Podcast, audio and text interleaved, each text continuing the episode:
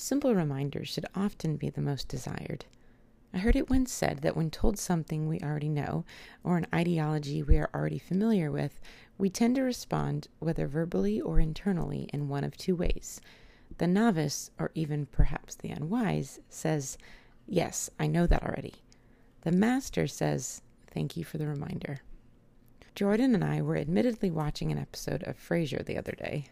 Perhaps the snootiness should be too much to endure, but we have found ourselves rather amused by it all nonetheless. The episode itself was a simple one. Frasier and his brother Niles enjoying a cup of coffee at Cafe Nervosa, as they often would, although this episode didn't maneuver from one point in time to another, as these scenes often do. Rather, the storyline hinged upon Niles trying to hear his brother's response to the question, Are you happy? That's the extent to which I'll reference the dated sitcom before you judge me too severely. But Jordan and I shared some thoughts over the question once the singing about scrambled eggs came to an end. To be happy. Happiness is surely something we all desire. We have a song about it that Pharrell got rather poignantly stuck in our heads for a good year. We have multiple emojis intended to engage our expression of it. We even have a treasured historical document that encourages our pursuit of it. Although happiness was never intended to be felt, even known at all points in time, for to work to that end is to fall helplessly into a void of deep disappointment and even vain pursuit. Happiness can come authentically and cheaply without much regard for the effortless pendulum swing. It can come as a result of hard work or result of pure luck, and think nothing of it. Happiness can present itself in a wide range, surely, for I am marvelously happy with a well crafted cup of coffee, but vastly more happy dancing to Ray Charles with my children in our living room. Happiness can be a rush of instantaneous pleasure, such as when I opened up a large box of Breyer horses from my childhood that our girls played with for hours only days ago, to not even touch them today or such as my buying some clothes only an hour or so ago at some marvelous summer clearance sale prices. I felt a twinge of happiness, and not just because I loved the price tags, but because I hadn't bought an article of clothing since December, and the high of consumerism is rather enjoyable. Yet I found myself even far happier when sipping a glass of wine, pouring into conversation and a decadent chocolate mousse with my husband in celebration of 12 years of marriage. Can it not always be so? Does not every occasion call for happiness, and should not every life expect, or at least work, to fulfill that answer affirmatively? Are you happy? A resounding yes, please. Except we know, even if we overindulge in drink when lacking it, or allocate an unnecessary amount towards consumerism to perpetuate it, that happiness can depart as quickly as it came. We know this, yet we act as though desperate to ensure such is not the case.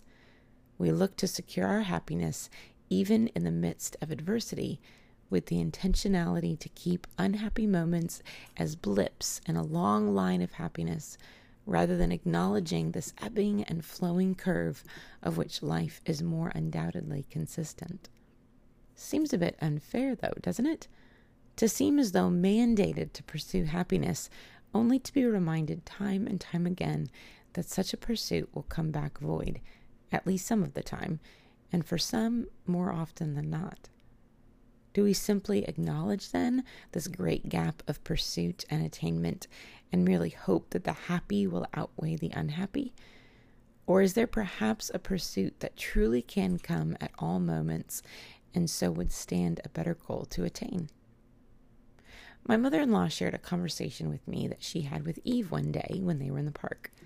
A young girl was riding by in her scooter, over which Eve oohed and awed. She was rather smitten with this pink handled board on wheels.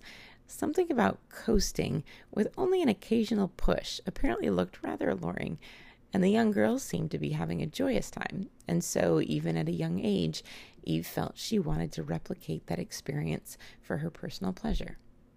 Although, when asked outright if she wanted one, Eve looked at her grandmother and said, That's okay, Gigi. I have plenty. Naturally, in that moment, my mama pride perhaps beamed a little, although I can assure you that we have had several requests for things since then, to which repeated conversations of gratitude have needed to take place. A good practice for myself as well. Though the heart of her response in that particular moment and every conversation we have had since then around our way of approaching happiness has been countered with something altogether far less natural and requiring far more diligence contentment. The thing about contentment, however, is that we have somehow conditioned it to feel much like compromise. You can't get what you actually want, and so you have to settle for second best. That would be true, except for the realization that happiness at all times is not actually feasible, as we have already discovered. Not only is such a feat not feasible, but not even ideal. While happiness is quite lovely and certainly holds its place as a worthy state of being, it is a state, if left in for too long, can keep our relationships shallow, our character undeveloped, and our self entitlement overabundant. What would feel like a worthwhile goal of a happy pursuing life would actually be to love ourselves too little. While happiness hinges on our circumstances and acquisitions, contentment hinges on our disposition. While happiness gives way to self fulfillment, contentment actually nourishes the root of our character, which is to tend to ourselves far more lovingly. Like anything worth pursuing, the effort required is by no means minimal, although to maintain happiness is just as demanding, and meanwhile, inevitably prone to disruption. So, regardless, we are in good company. Though the approach is far different, and Eve showed us rather well how to engage in a spirit of contentment. Gratitude. This is where a position of master is determined by your response and mine. We've all heard this before, and yet, to put gratitude into practice on a daily basis is strangely difficult, especially when we find there is so much we have yet to hold on to that could make us happy. Though, when we do immerse ourselves in Thanksgiving, well beyond the holiday itself, we begin to cultivate an underlying attitude of contentment that sustains itself among the range of our emotions whether happy, sad, angry, or hurt, we can still sit deeply content, as though we have secured an anchor embedded into the sand or roots intertwined beneath the earth, no matter a sweetly sunny and blue skies sort of day or succumbing to a luminous shadow of dark clouds and drenching rains. The threats to happiness did not now seem to pose as tumultuous a danger for at last we are pursuing what does not hinge on their passing. Here's the fun twist. Ironically, I have found that those times in life that I have been most content are simultaneously the moments I have felt most often just plain happy. And so I find that the happy life I longed for all along was experienced more often once I learned to look for it elsewhere. Exposition. Are you happy? Scratch that. Are you content? Better yet, are you thankful? Rise. Take the position of the master. Pursue daily, better yet, hourly gratitude. There you will find that contentment is a far more reasonable pursuit than happiness. Denouement.